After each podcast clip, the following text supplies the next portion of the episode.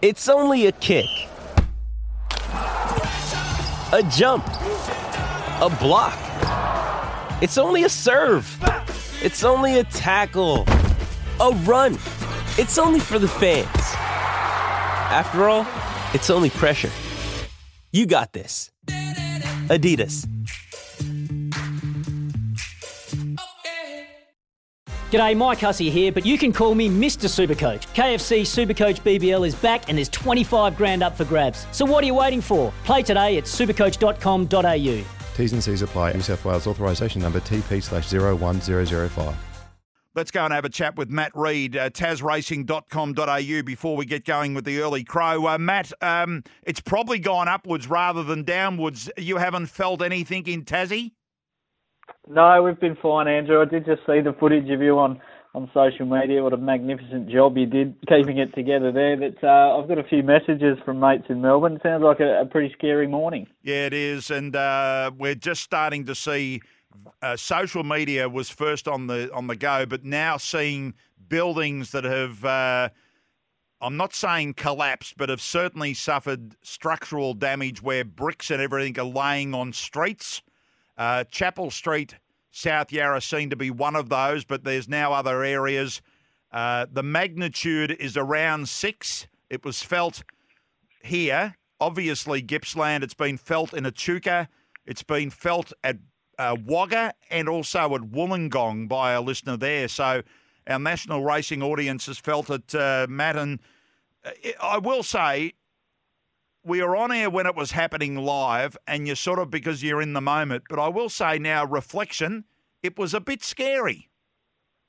Yeah, well, we're in the south of Tassie. Our offices at TAS Racing here at the Hobart Racetrack. So there might have been maybe a few tremors in the north of the state, but yeah, as you say, all jokes aside, I think people have got enough going on in their lives in Victoria at the moment without having natural disasters thrown in there. So hopefully everyone's okay and not too much damage. But as you say, Andrew, a few of the reports coming out indicate that there might have been a bit of damage to buildings and whatnot. Yeah, I just had a relative from Warrigal, all the cupboards and drawers open when here in Warrigal. So it's been far and wide. We've just got to hope that things aren't too bad. But some of the vision is certainly showing impact of on buildings, particularly with large amounts of bricks on roads. So for those people, wherever you might be around Victoria, just take it easy wherever you're driving. Righto, there's always plenty happening at TAS Racing, and what's happening around one of your best three-year-olds, War Correspondent?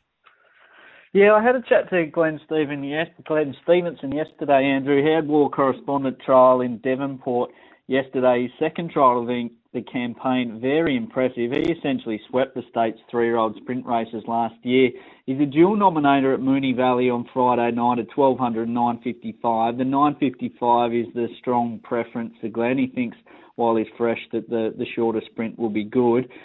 He wants to head over. There's not a lot of options for the horse given his rating, but he was just waiting to see what the barrier was going to do. He didn't want to make the call to head across if he's drawn very poorly. So I guess the final fields will be known at Moonee Valley soon, and provided War Correspondent's drawn a decent gate, then he should be making the trip across to Moonee Valley, where he was a winner back in March. So he will be there to make his presence felt, and I think Damien Thornton's booked for the ride again. Okay, we'll monitor that when the fields come out soon. That's War Correspondent, and of course we've got, we spoke yesterday with Barry Campbell. He's got his two horses, DeRoche and Newheart. Yeah, Newheart there on Saturday at Sandown as well. So, exciting times, both wearing the Star Thoroughbred colours. I think Barry will hopefully have a few runners in at Devonport for our final synthetic meeting until December this Sunday as well. The fields for that should be out in the next hour or so too. Yeah. So we finish up in Devonport on Sunday,